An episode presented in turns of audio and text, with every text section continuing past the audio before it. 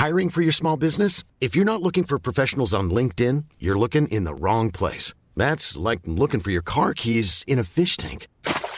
LinkedIn helps you hire professionals you can't find anywhere else, even those who aren't actively searching for a new job but might be open to the perfect role. In a given month, over 70% of LinkedIn users don't even visit other leading job sites. So start looking in the right place. With LinkedIn, you can hire professionals like a professional. Post your free job on linkedin.com slash people today. It's The Wonkhe Show. Uh, QAA has gone woke. We'll work out how and why. Robert Halfon has spoken to the sector. We'll see what he had to say. Plus, there's a plan B on research and some new equality data out. It's all coming up. It takes a lot of um, courage, it takes a lot of emotional uh, um, uh, kind of uh, uh, resilience to talk about this and debate about it. Now, you, you asked me a question that whether critical theory has a space, uh, critical race theory has a space within subject benchmark.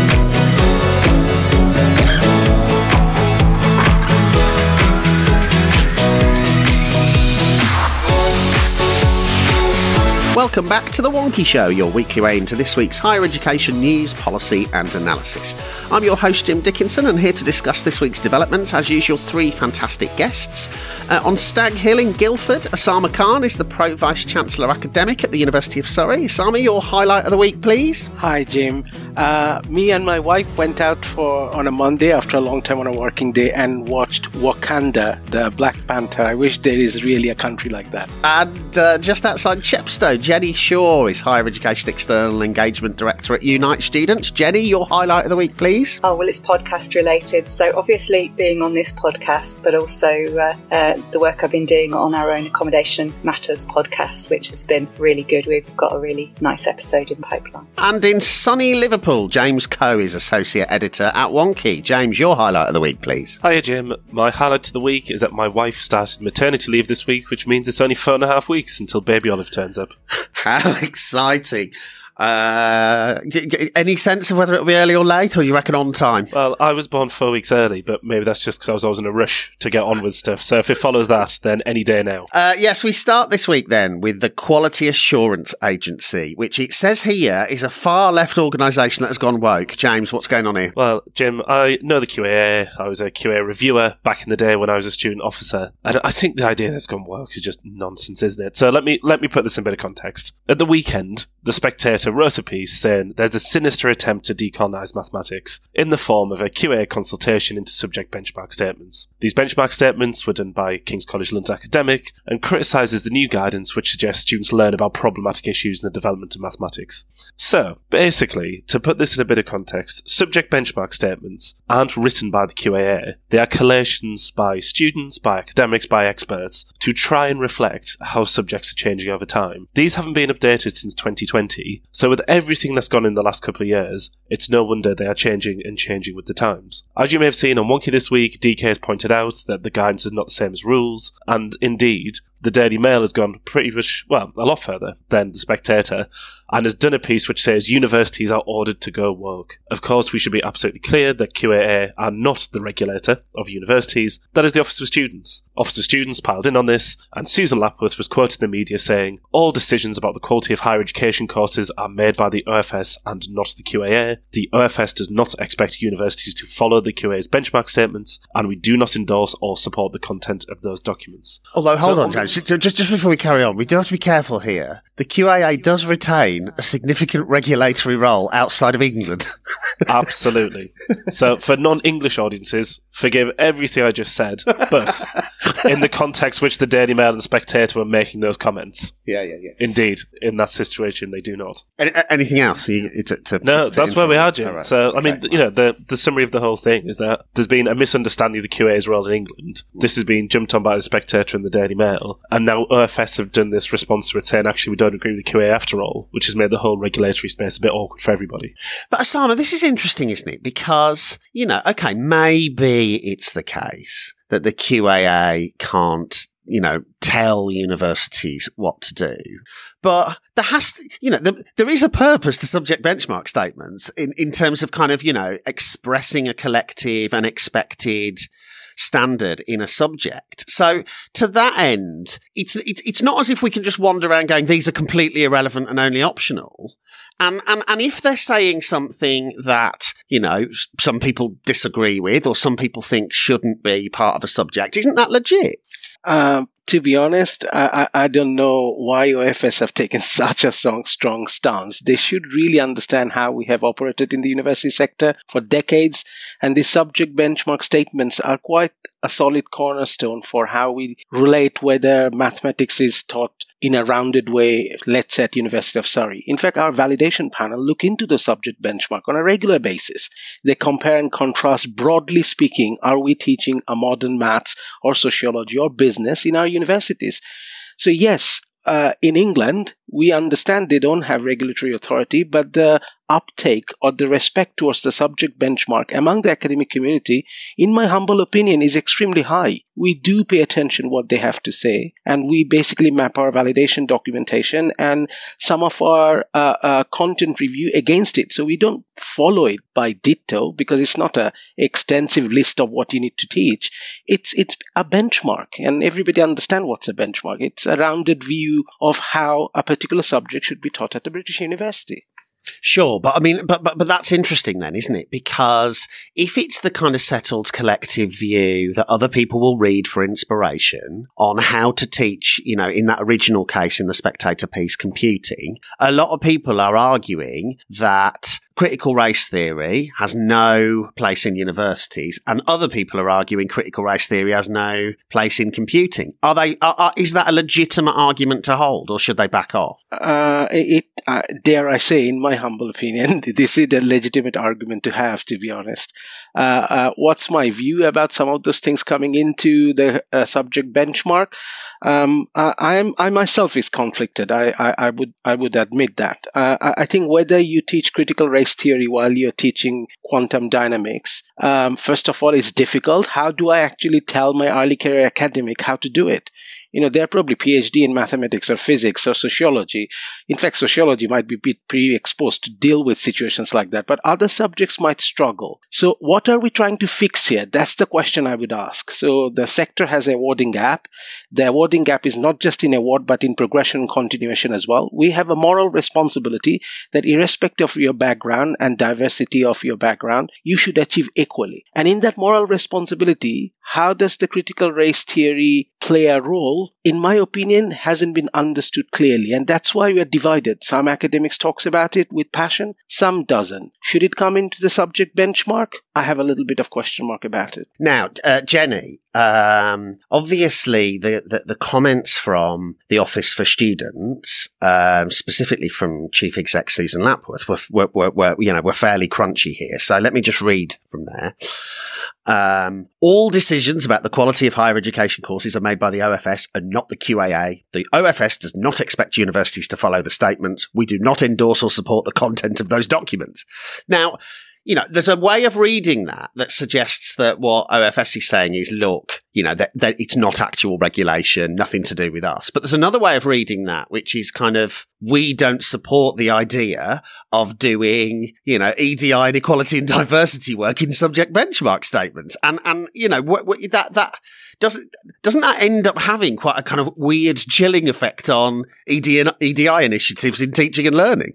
Yeah, I'm, I'm going to not get drawn into this one. I, I think, although I did raise my eyes a little bit and wonder you know what what had been said and whether it had been taken out of context. But I, to be honest, from a, a, somewhat outside perspective now, I find it a little bit baffling because university isn't like school. You go there to get new perspectives. You go to you go there to get new thinking, new new ideas, new ways of looking at your subject, and that's I think that's part of the excitement of university for for most students. And and as well, I think uh, young people do tend to care quite deeply about um, you know the the background and beliefs of of people. Um, who who say things or people who've come up with theories or whatever.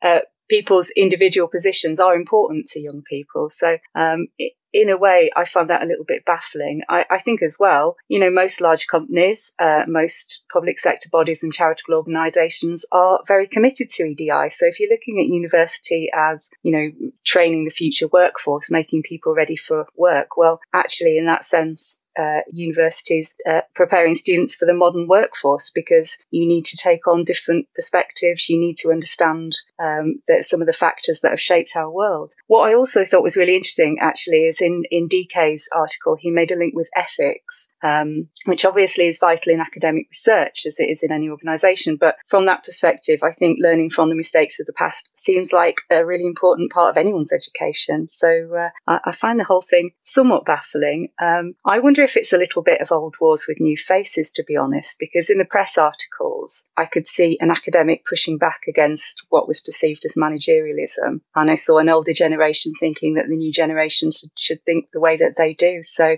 in that sense, I wonder if it's just old things with new faces. James, one of the things that I think is really interesting, and we do have to think about this carefully, I think, is that on one level or another, what the QAA benchmark statement is doing is saying this is the settled view on how you should teach a particular subject. And there are some people that would say universities have a kind of right to determine that and require their academics to teach in a particular way in accordance with a particular kind of teaching and learning or pedagogical theory. And there are other people that would say no, academics always should have the right to contest the the- that theory on the basis of freedom of speech. Now, clearly, we wouldn't support the idea of someone being able to kind of wander in to a lecture theatre and just start screaming and swearing on the basis that they disagree with the theory that everyone should be quiet. But where do you draw that? line around what universities can require of academics and what universities have to accept is academic freedom on, on things like hmm. this. So I, I think the response to that, Jim, is that it's incredibly difficult. So what you need is a system where people can bring together experts, put out views of the world, and then allow reflection on it at a program and provider level.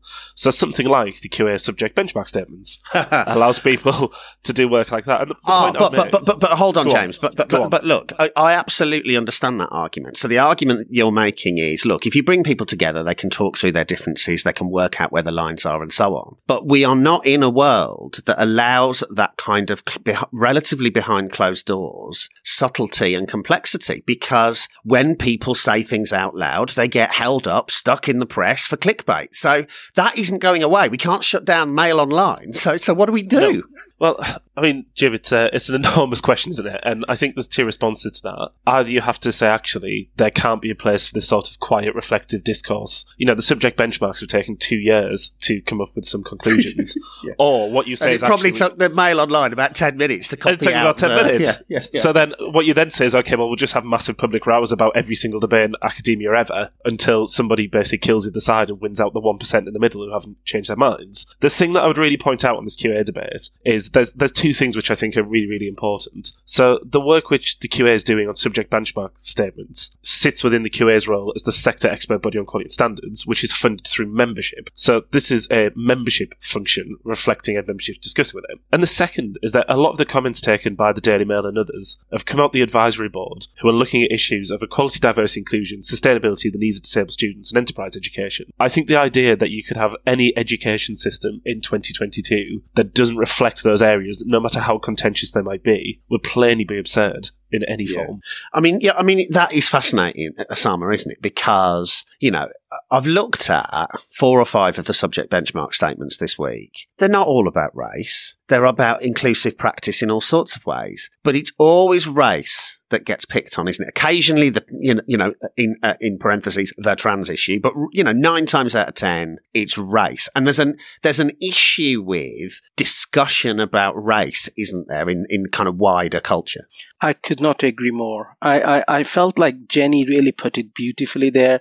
That what is the role of this EDI and the debate in the subject benchmark, uh, and and so did James just now. Um, I, I, think race is uh, emotional, emotive topic. Um, you know, myself being an immigrant minority person, trying to lead on race equity at Surrey, it takes a lot of um, courage. It takes a lot of emotional uh, um, uh, kind of uh, uh, resilience to talk talk about this and debate about it. Now, you, you asked me a question that whether critical theory has a space, uh, critical race theory has a space within subject benchmark. Now, whether EDI is all about criti- critical race theory, I have a question mark. That's why I put my question mark when I answered you first time. EDI is definitely closer to my heart and everybody's heart. I can hear this panel talking about equality, diversity, inclusion. An aspect of that, and a most controversial aspect of that, is race whether race could be understood only through critical race theory lens is that's where we need to debate. We need to debate about it, but I think uh, one aspect of bringing all race in academia in a, in a with a strong sense of belonging is to give them that sense of belonging. Whether critical race theory gives that sense of belonging is a question I really would like to ask the question as a PVC academic and then start to work with it while decolonizing the curriculum or while doing EDI and inclusion, inclusive education. There are a lot more things we need to do about how we teach and how we assess before we start having a debate about critical race theory in, in every subject. That's the point I'm trying to make. So EDI is very important, but is EDI equals to critical race theory is a question we should debate. Do you know what though, Jenny? Right. So, so um, there's a WhatsApp group for Wonkhe SUs, right, for student officers, and you know they've had a, they've had a bit of a debate about this this week in relation to computing, and that I've been kind of half watching throughout the course of the week. And the kind of opening contribution was, how do you decolonize, decolonize computing? And then actually the, the, the, exchanges were really interesting because I think everyone learned from each other's perspectives and kind of, oh yeah, well, actually, you know, if you think about X and you think about whose, um, you know, uh, identities are privileged and, you know, all, and, and, and, and the political economy of it, it was just really fascinating.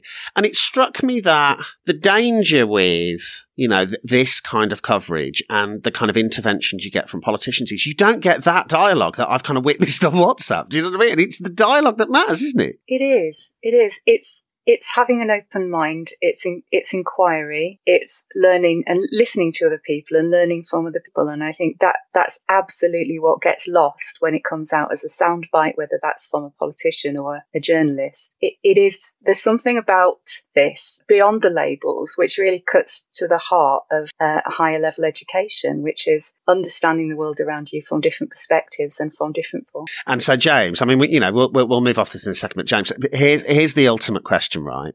There are people who would argue that what the free speech bill should do is maintain stuff like this in subject benchmark statements because it generates that kind of debate over time, uh, both in the community and within universities. There are other people who are expecting the free speech bill to have some magical power to ban things like that appearing in the subject benchmark statements.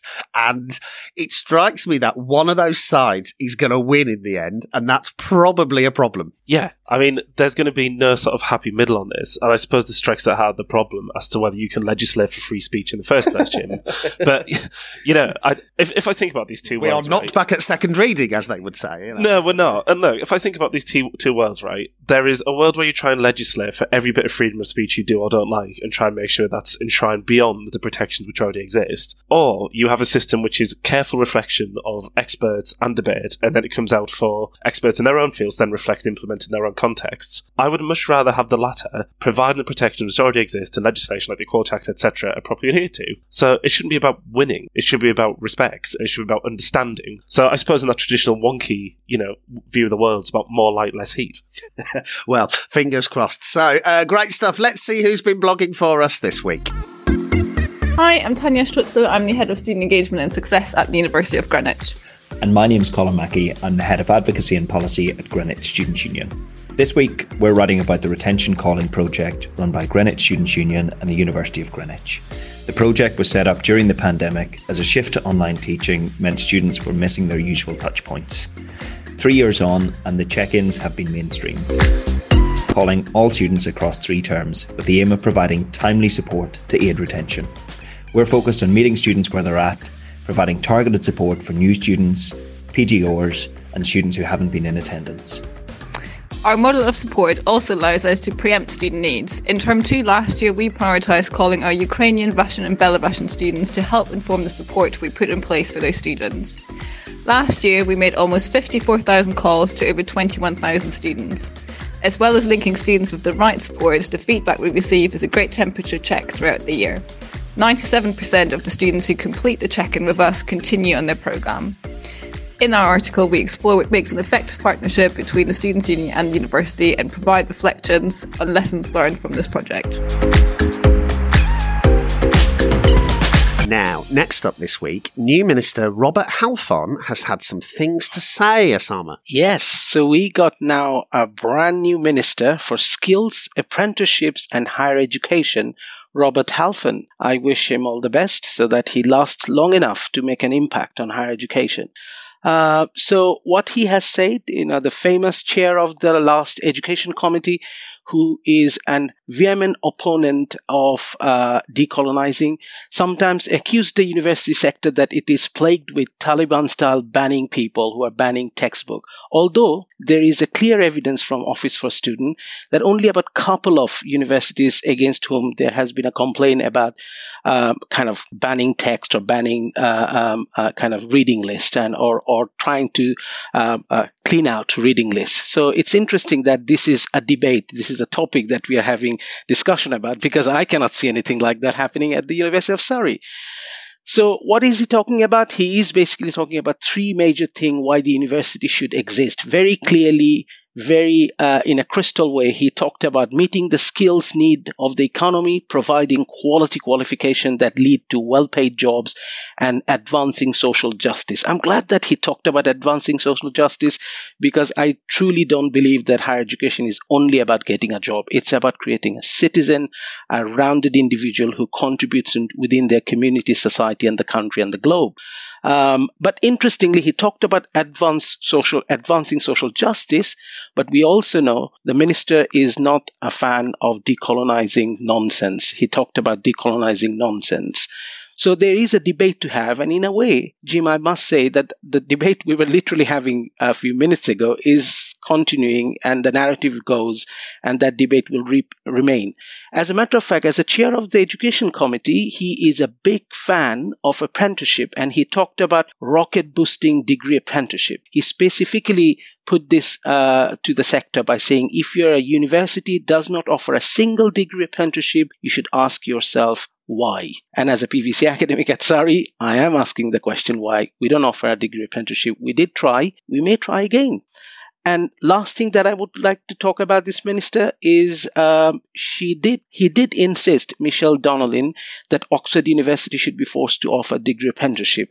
I would love to see that day when that happens. But on a different note, I must say Cambridge did start a foundation year which I really applaud. I mean, it is interesting, isn't it? That, you know, um, one minute, you know, you can't have a kind of consensus statement on how to teach computing, but the next minute, you're going to force a university to teach a degree. But anyway, look, James, th- th- there's a way of reading this speech that basically says it's like a Donelan speech, only put through one of those rewriting AI you know, pieces of software with a couple of lines on rocket boosting apprenticeships that he's been using for decades. Is that fair, or was there anything else in here that we should note? So, if I talk a bit about Halfon at Times Higher Education conference yesterday, he set out three things that he says he believes a 21st century university should have. And he says it's about meeting the skills needs of the economy. I think everyone would agree with that. Providing quality qualifications that lead to well-paid jobs. I think the definition of what a quality qualification is is where the debate is, and what the lead, you know what a well-paid job is. And then he has a really interesting one, which is about advancing social justice by helping disadvantaged applicants onto the first rung of the ladder of opportunity. Now, when put like that, it's obviously a bit sort of politicians speak but not necessarily know. the second rung.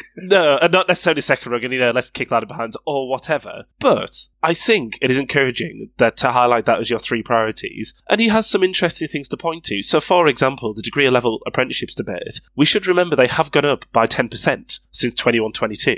There is growth there. My argument would be who's taking them, and is it students who actually um, have the greatest level of access needs to education in the first place? He also made the point that higher education is in fact a good return on investment within within the uh, within the economy. So what I look at this speech is it's a game of two halves. So it's got all the usual stuff, which is you know Michelle Donelan's view of the world. It's got some social access. It's got some sort of progress, which I think is brilliant. But nonetheless, there is always this background feeling of okay, where's the stick to beat universities with? And I think we will see a bit of that dynamic play out throughout his tenure. If anything, you know, by his time education committees to go by. Jenny, uh, one of the, I mean, uh, arguably the kind of large elephants in the room was the cost of living crisis, and you know, he did talk about student support. So he appeared to, on the hoof, extend the remit of uh, Nottingham Trent Vice Chancellor Edward Peck's role as student support champion into careers advice, which was extraordinary. I thought we all thought that uh, Ed Peck was just looking at mental health, but no, apparently it's also careers advice too.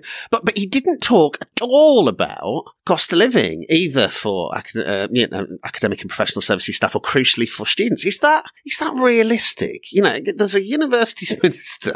He isn't talking about anything to do with student support in their big major speech in the middle of a cost of living crisis, or is it? Or am I am, am I, I overcooking this? Yeah, I mean, I can't really talk about what he didn't say, to be honest, but uh, um, I, I, suspect we we are in quite uncharted territory here. We don't really know how it's going to play out, and uh, um, I, I, think we'll we'll see how things settle down a little bit more um, towards the end of this month, hopefully. But um, it's it's very difficult for me to talk about what he didn't say. Um, what, but you but, but you have you have you have published cost of living research with in terms of students, haven't you? Yes, and I and I think it, it says what what we all know that um, you know students and their parents are concerned about the cost of living. We don't we don't know what how that will pan out. We don't know how that will uh, change over the next two years. And we don't know, I think, crucially yet, what impact that's going to have on students. So, um, Edward Peck, I was at the Joint Codes Conference last week, uh, and Edward Peck was talking about setting out his um, sort of key principles around student support. So, I think it'll be interesting to, to wait for that and to see what content there is, is around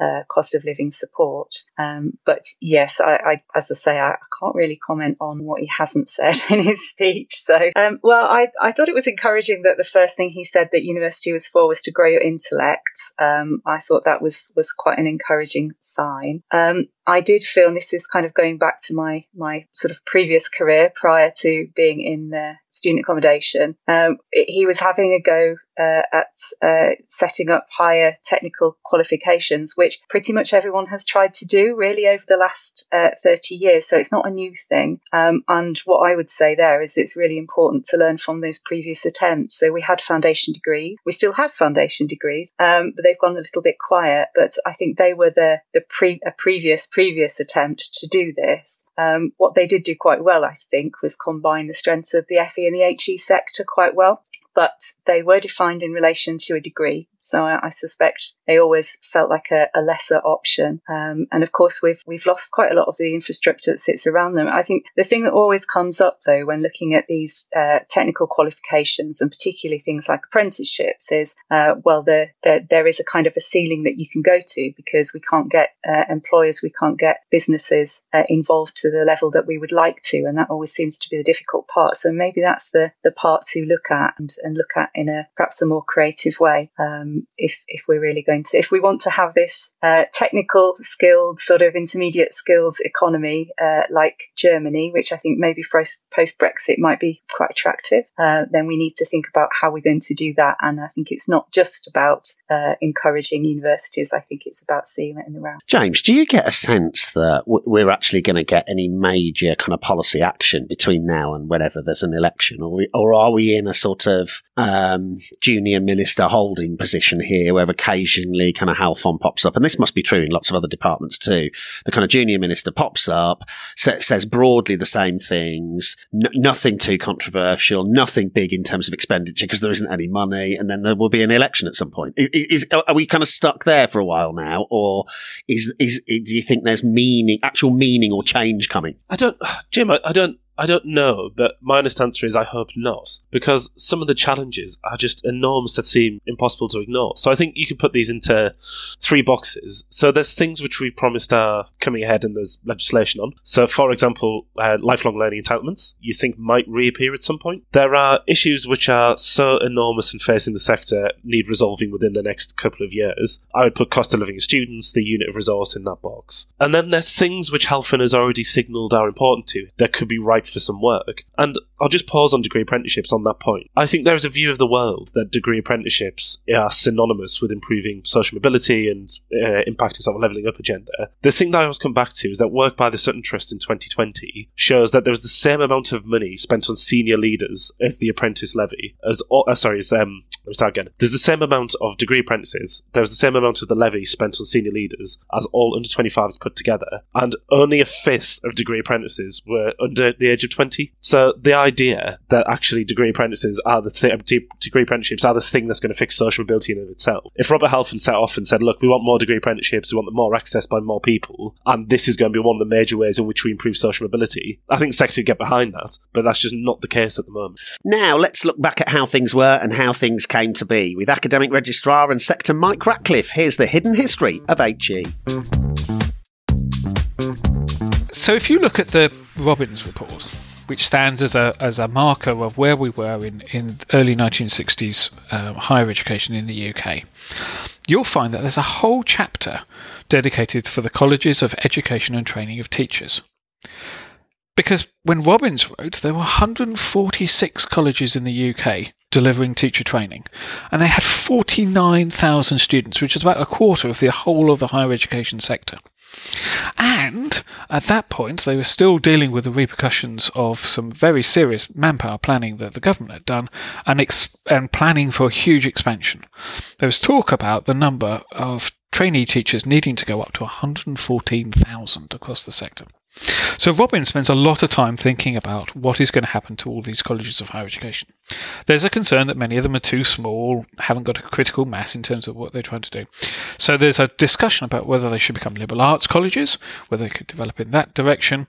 Robin suggests that they uh, move towards having a Bachelor of Education degree rather than the Cert Ed uh, that they have been offering. Uh, and the government swings into action with all its normal planning and um, foresight that, that puts everything together.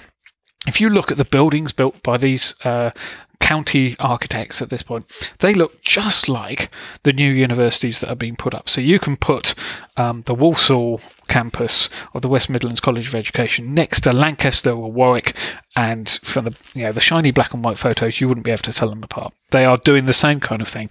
They're developing a residential experience for students, but focused on teacher education. But by the beginning of the 1970s, all of this has changed. The James Committee looks at the future of higher education in, in teacher training, uh, and they suggest that what would be good is to have a, a DIP-HE route, because you probably only need two years of, of general education before you go off and do teacher, edu- uh, teacher training. Uh, and that would also be a good way for the colleges to diversify. It's a way that they don't have to have the research expertise that you'd expect in the final year. So the DIP-HE is born as an idea, the idea that you could have a, a short stage um, higher education qualification that you could then top up with professional training. So it's the beginning of our first um, short cycle uh, award, uh, but also notes that the planning forecasts for teacher training have changed quite radically because people have counted how many children are coming forward and that the teachers aren't retiring, and therefore there's a major shift in terms of the numbers that they think about. So, they shift this idea that they will have about 100,000 down to about 60,000. So this is a tremendous change in terms of uh, manpower planning. Probably an argument for saying the government should never do manpower planning uh, again. So, uh, the white paper that Mrs. Thatcher uh, puts out, uh, a framework for expansion in terms of uh, education. Uh, has to deal with the fact that there are now 160 of these colleges, uh, but they are comparatively small and inconveniently located for development into larger general purpose, purpose institutions. Um, some of them will be needed just for teacher education. Some might develop in other directions. Uh, and cheerfully, uh, this being a white paper, some must face the possibility that in due course they will have to be converted to new purposes. Some may need to close.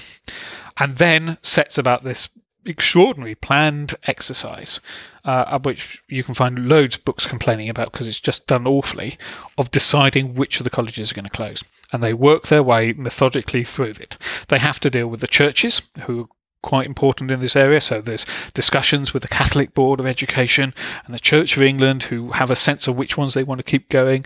There's um, some thinking about where things are located because when they've they were trying to fill in every available area and make sure they had a, a teacher training college. Suddenly, that doesn't make sense. Uh, so there's some some interesting uh, shifts in terms of that. There's local considerations: which college is going to survive, which is going to merge with the polytechnic. So here, locally, uh, there are three um, colleges of, of education: Clifton College, Mary Ward, and Newark. They all are in the running to join um, uh, Trent Poly, but only Clifton College does. The others close outright. And in Mary Ward's case, uh, this is a, a, Catholic college that's been put out in the, in the countryside um, near Nottingham. Um, it had only opened in 1969 and within three years they were discussing having to close it. Now they sold the site to the British Geological Survey, so that's fine. Its, its site got used, but these kind of conversations go on, and brand new colleges are just closed down again. So it's just one of those monumental uh, failures. Now some of the colleges that survive, uh, either through merger or just on their own, are the foundations of a, a, wave of universities that we get um, in this century. So Chester's and Winchester's and Chichester's, the kind of cathedral town um, colleges of education.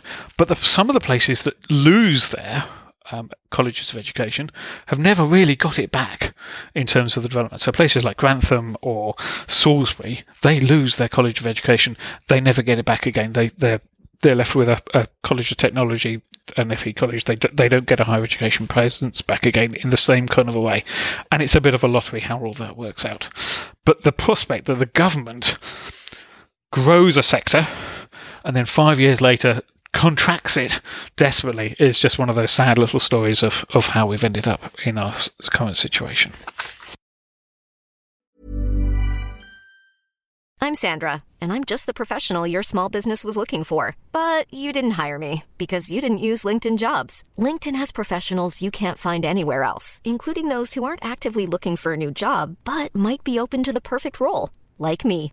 In a given month, over 70% of LinkedIn users don't visit other leading job sites. So if you're not looking on LinkedIn, you'll miss out on great candidates like Sandra. Start hiring professionals like a professional. Post your free job on linkedin.com/people today. Millions of people have lost weight with personalized plans from Noom, like Evan, who can't stand salads and still lost 50 pounds. Salads generally for most people are the easy button, right? For me, that wasn't an option. I never really was a salad guy. That's just not who I am. But Noom worked for me. Get your personalized plan today at Noom.com. Real Noom user compensated to provide their story. In four weeks, the typical Noom user can expect to lose one to two pounds per week. Individual results may vary. Now, Jenny, next up, there's a plan B on research there is a plan B. And, and I think it probably needs a bit of a rebrand because plan B doesn't sound terribly positive. So, uh, um, so just to give a bit of perspective, and I should say actually, the last time I was involved in European research and innovation programs, it was the fifth framework program and it was the last century. So, uh, uh, do bear that in mind. But Horizon, of course, it's the European Union framework for funding collaborative research and innovation within agreed, agreed priorities and associated programs as well, which provide uh, wider support to that collaboration, so early talent development, mobility, and so on. Uh, and since Brexit occurred, uh, we have been trying to retain or rejoin um, our place in the, the Horizon program, but it's not looking so good. So uh, we do have a, a plan B. Um, it's encouraging to know that there are transitional arrangements there and ongoing commitment to funding international collaborative research and innovation because these things are incredibly uh, important, especially if we're looking to uh, develop and grow the economy. But uh, this this kind of hiatus has created a lot of uncertainty, and if we can't rejoin Horizon, which is looking uh, likely at this point, I'm imagine there'll be quite a loss of loss of infrastructure. So the formal infrastructure, which you know can be rebuilt, but uh, it will take time. But I was also really mindful of the informal uh, infrastructure, uh, and I know from you know way back that some of these uh, collaboration uh, relationships are, are, very long standing, and there's a lot of kind of informal um, relationships that sit below that, and uh, to disrupt them, I think will have a, a very disruptive effect and they're not easy to replace. James, where were, where are we on the Kubler Ross grief cycle in relation to all of this? I don't know what that is, Jim, but I, is, is, that denial, anger, denial, depression, bargaining? bargaining. Right. um, I, I don't know. I feel like we are going through it all at once. So if I recap where we are up to, if you remember back in summer 2022, you know, pre-Liz Truss, the world felt very different. Then Science Minister George Freeman, and who we think is now Science Minister George Freeman, but again, we'll come on to that, said that it would be necessary for a transition period to commence in September 2022 if association to Horizon was not possible. He said at that point we'd have to pick up the phone and say we're going to have to do something else. In a more recent Select Committee appearance, Nus Ghani, who was also the science minister, confirmed that association to Horizon remained the preferred option. In a debate in the House of Commons, then Chancellor Kwasi Kwarteng said, yeah, the funding's still there and that still exists. The problem is that we are now in November and time for enacting a plan B of some sort is getting ever shorter and shorter because a lot of the funding extensions are going to run out. And in the meantime, we are leaking out funding, expertise, partnerships, etc. So what is now appearing is, I suppose, a dual track of work. There is the quest to stay associated to Horizon, which government still says is their preferred option. I think it is incredibly unlikely until the border between Northern Ireland and the Republic of Ireland is resolved. And as we learned on the blog today by Christopher Smith, who's the international champion at UKRI and chair of the Art and Humanities Research Council, there is a lot of work going on in the background to ensure university and business partnerships can succeed in any form of Plan B. So it's this dual track, but eventually you're going to have to go one way, and I think that Plan B seems more likely than not at this stage. Sama, there was a poll yesterday that said only 30% of people in Britain these days think that uh, Brexit was a good idea.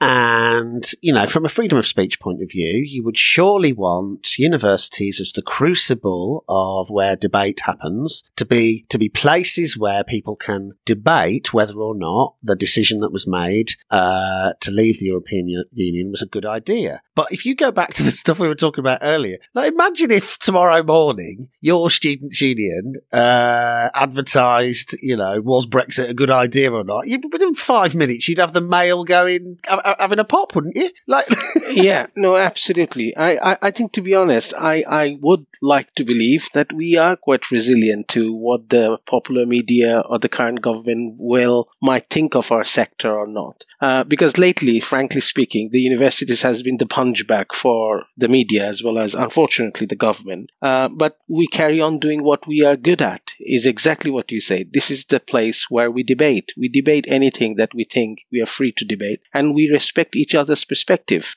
Kind of, kind of going back to what Jenny was beautifully articulating at the first topic, that you know we need to teach our students how to be resilient in the face of fierce opposition, be respectful to the opposition's point of view, and still carry on believing or solidifying their belief they might have, or sometimes might even change their view. So, whether Brexit is a good one or not, given that we were literally talking about research funding and how this is going to be a major problem, we have high dependency at Surrey on Horizon Europe as, as well. I guess I don't think our community collectively, although I'm not a representative of the academy, I must say, uh, that we are very happy with how it is playing out for our sector. Don't forget that higher education was a net beneficiary uh, when we were part of Europe. So, dare I say, it broke my heart in 2016. It still breaks my heart that we are not in Europe, and this is causing us an enormous amount of trouble in terms of pursuing high quality research. Guess who's back? Back again. Barber's back. Tell a friend. Michael Barber, architect of the Office for Students Regulatory Framework, erstwhile reviewer of policing, Blair era targets and trajectories guru, has got himself yet another job. This time he'll be coordinating the delivery of the government's ramshackle bag of skills interventions. T levels, HTQs, and the lifelong loan entitlement will see their impact maximised by the great man in the dash for 2025 implementation. There is already a fair bit to do. The actual LLE senior responsible owner at DFE, the ever impressive Anne Spinelli, already has her work cut out on everything from data standards to driving demand. Quite how another very public reporting line going to both Gillian Keegan and Jeremy Hunt in the Treasury will help her is as yet unclear. Treasury involvement may here indicate a government desire to control the cost of LLE and thus the student loan book. Despite adding new loans to lightly existing public demand for higher education, projections of the government's capital annual managed expenditure, of which student loans are by far the largest component, shows a drop in spending between 2024-25 and 2025-26, the years after LLE supposedly goes live. Parts of this multi year downward trend in capital spending will be explained by the growing future repayments of the loan principal. brought about by cutting interest rates, dropping the salary threshold, and adding 10 additional years to the repayment term will explain parts of this. But it also appears government are either expecting LLE take up to replace demand for traditional three year provision, something we've seen no indication of so far, or is factoring in some future constraint on student numbers, such as those consulted on earlier this year. Elsewhere in the statement, we saw no action on maintenance support for students. A ridiculous decision to count fee loans as household income again means that, to the Treasury, student poverty is pretty much invisible. Likewise, there was no action on the declining value of the unit of resource per student for universities. Departmental funding at a DFE level and across government is facing a real terms cut. There was, however, good news for research and development. Rumoured cuts did not happen, and the spending review settlement still holds. We'll also see universities in disadvantaged areas playing a role in the rethought investment zones as a way of seeing local skills needs tackled.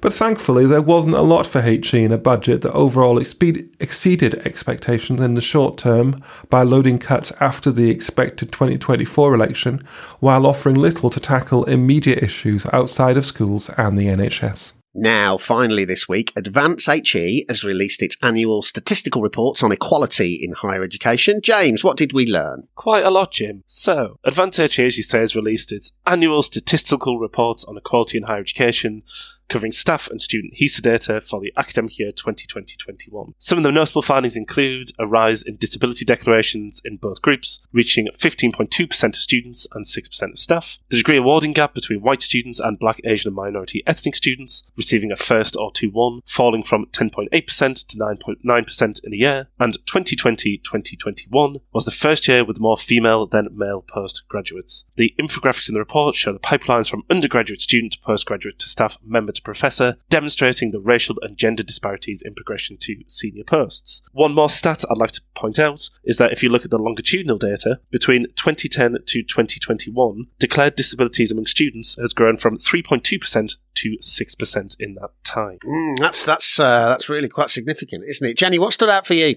Uh, well, I, I think uh, how slow progress is in all these areas, but I, I was drawn very much to the uh, data about students and disabilities because that's something we've seen in our own surveys over the last 10 years of students and applicants, and particularly rises in um, mental health conditions and neurodiversity. So I, I, I, didn't drill into those figures, but they're, they're two areas which we, we know that diagnosis is better um, and that we can see those levels rising as well. Um, and we, we've also seen that there's a rise in the disclosure rates, but I, I would also say not everyone is disclosing. So um, in our latest applicant survey, um, about 20% of neurodiverse students were not planning to disclose. I think I, I, I also think that, yeah, there are some positive um, aspects, but the positive aspects of the data that people are reporting more, or there are some level of improvement in awarding gap, but the progress is really slow. Um, and I think there is a lot more work to be done. And as a matter of fact, I sometimes feel really sad that all this debate about what that means, what is inclusive education, is it decolonizing? Is it, um, you know, critical race theory? Is it, um, you know, uh, making sure that everybody has a voice and whether we're exercising freedom of speech? In this, all this noise, sometimes we may lose sight how to really deliver an inclusive education. In fact, I can bet you one thing. If you ask a healthy sample of academic community within British Academy about what is inclusive education, what do you actually do in a classroom or an assessment to reduce this awarding gap, I don't think you will get a very promising answer. And that's the problem we need to solve. James, we have to be a bit careful on that awarding gap thing, don't we? Because other analysis has shown that if everyone does better, it makes it look like the awarding gap on firsts plus two ones is narrowing when actually when you look at first the gap is widening.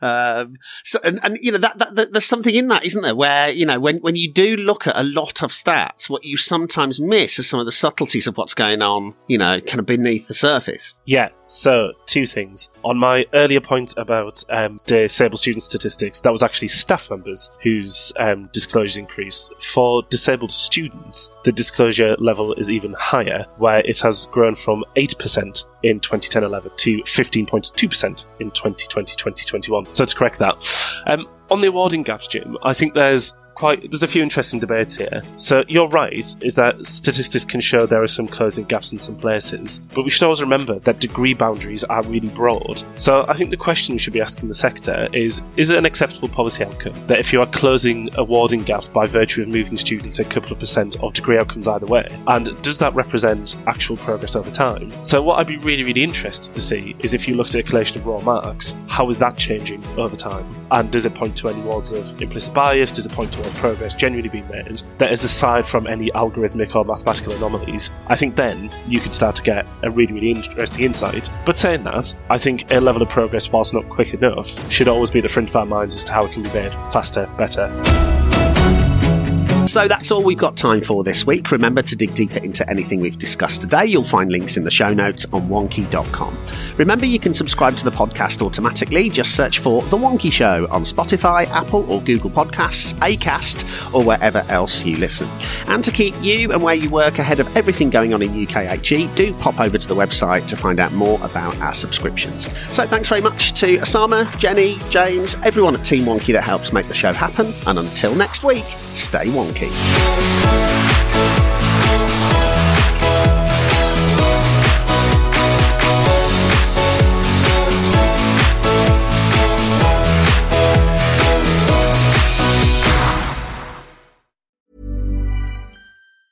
Planning for your next trip? Elevate your travel style with Quince. Quince has all the jet setting essentials you'll want for your next getaway, like European linen, premium luggage options, buttery soft Italian leather bags, and so much more. And it's all priced at 50 to 80% less than similar brands. Plus, Quince only works with factories that use safe and ethical manufacturing practices. Pack your bags with high-quality essentials you'll be wearing for vacations to come with Quince. Go to quince.com slash trip for free shipping and 365-day returns.